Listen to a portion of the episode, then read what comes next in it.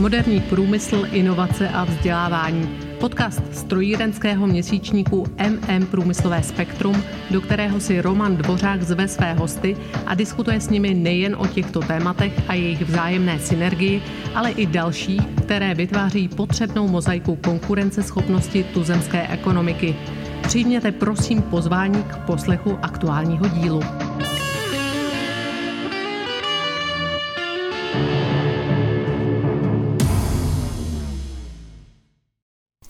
Dobrý den. Tentokrát nemám ve studiu žádného hosta, ani se s nikým telefonicky či online nepropojím. Vítám vás u série podcastů, ve kterých komentuji aktuální situaci ze svého úhlu pohledu. Pokud vás mé myšlenky a úvahy osloví a inspirují, budu rád a děkuji za případnou reakci.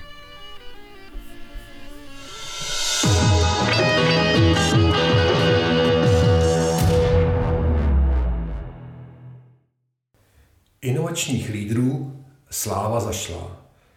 Snad jste přes neutuchající mediální koronavirovou masáž začátkem roku zaznamenali zprávu, která bez zvýšené pozornosti prošla veřejným prostorem.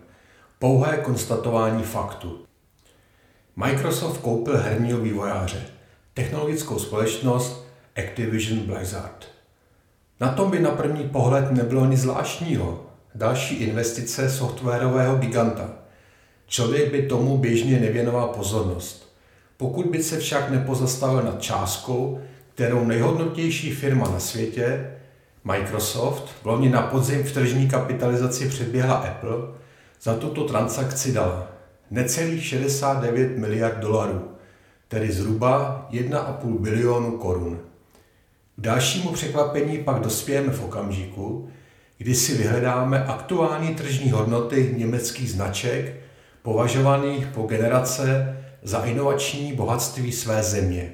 Americká společnost Activision Blizzard, založená teprve v roce 2008, o které většina z nás, výjima herních fanoušků, kteří nad Call of Duty či World of Warcraft strávili stovky hodin, neměla žádné ponětí, za svých 13 let existence dosáhla zhodné tržní hodnoty jako má přes 100 let budované BMW či Mercedes-Benz, respektive celý Daimler nebo 150-letý chemický koncern BAS.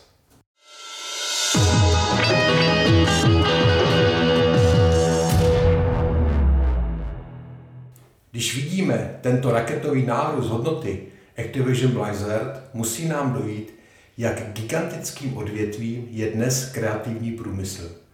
Můžeme se samozřejmě i nadále být v prsa, jak jsme dobří, že jsme nejprůmyslovější zemí Evropy s největším podílem této komodity na tvorbě HDP, stabilní ekonomikou založenou na výrobní činnosti, i když zdaní kopírující hospodářské cykly. To býval benefit v době, kdy světem vládla výroba ocele a těžba uhlí a plánované pětiletky se překračovaly s budovatelským odhodláním zašlou slávu válcovem trup realitou exponenciálních změn neskřísíme. Nutno samozřejmě podotknout, že veškerý hardware, na kterém výdělečné softwary, včetně celého ekosystému běží, musí mít svoji výrobní základnu, ale zde se žádná raketově rostoucí hodnota z kreativity nevytváří. Ba naopak, hodnoty těchto tradičních firm postupně klesají v tom lepším případě pokud neskrachovali, či je krach nečeká zítra.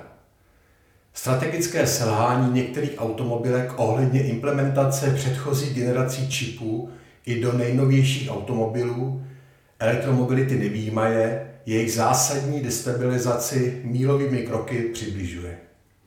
Velmi znatelně zde vidíme obrysy budoucí distribuce bohatství v oblastech znalostní ekonomiky. Na jedné straně tyto softwarové giganty s velkou mírou inovačního potenciálu a na straně druhé dodavatele klíčových surovin, od ropy až po litium. A co je mezi čepelemi? Čím dále více se otevírajících nůžek? Není tam toho málo. Například někde v koutku se krčí montovny a jejich subdodavatelé, jejichž produkce je založena na prosté reprodukci něčeho, podle něčího zadání.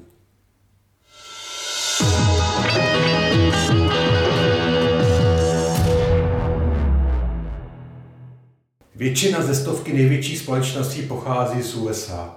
Sídlo jich tam má na 60 a na celkové tržní kapitalizaci firm tohoto žebříčku se podílí dvěma třetinami – za dominancí amerických společností stojí jejich schopnost inovovat a přinášet zákazníkům nové produkty a služby.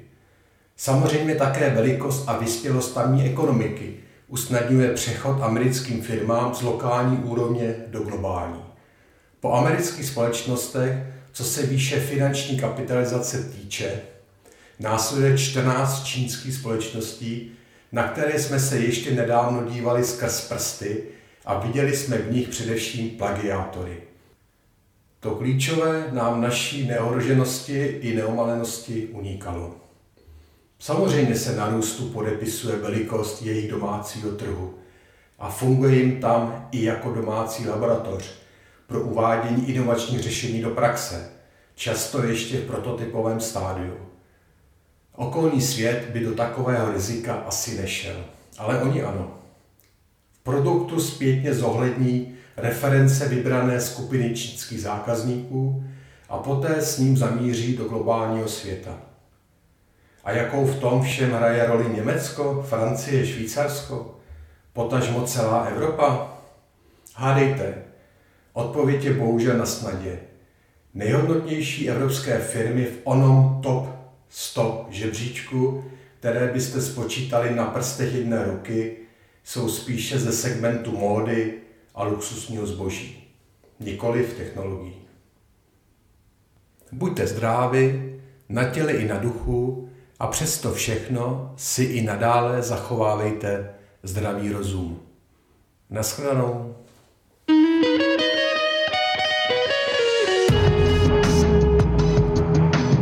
Děkujeme vám za poslech podcastu strojírenského měsíčníku MM Průmyslové spektrum a věříme, že nám zachováte přízeň i nadále. Již nyní připravujeme další zajímavá témata. Aby vám žádné z nich neuniklo, odebírejte prosím naše podcastové vysílání. Děkujeme. Hezký den.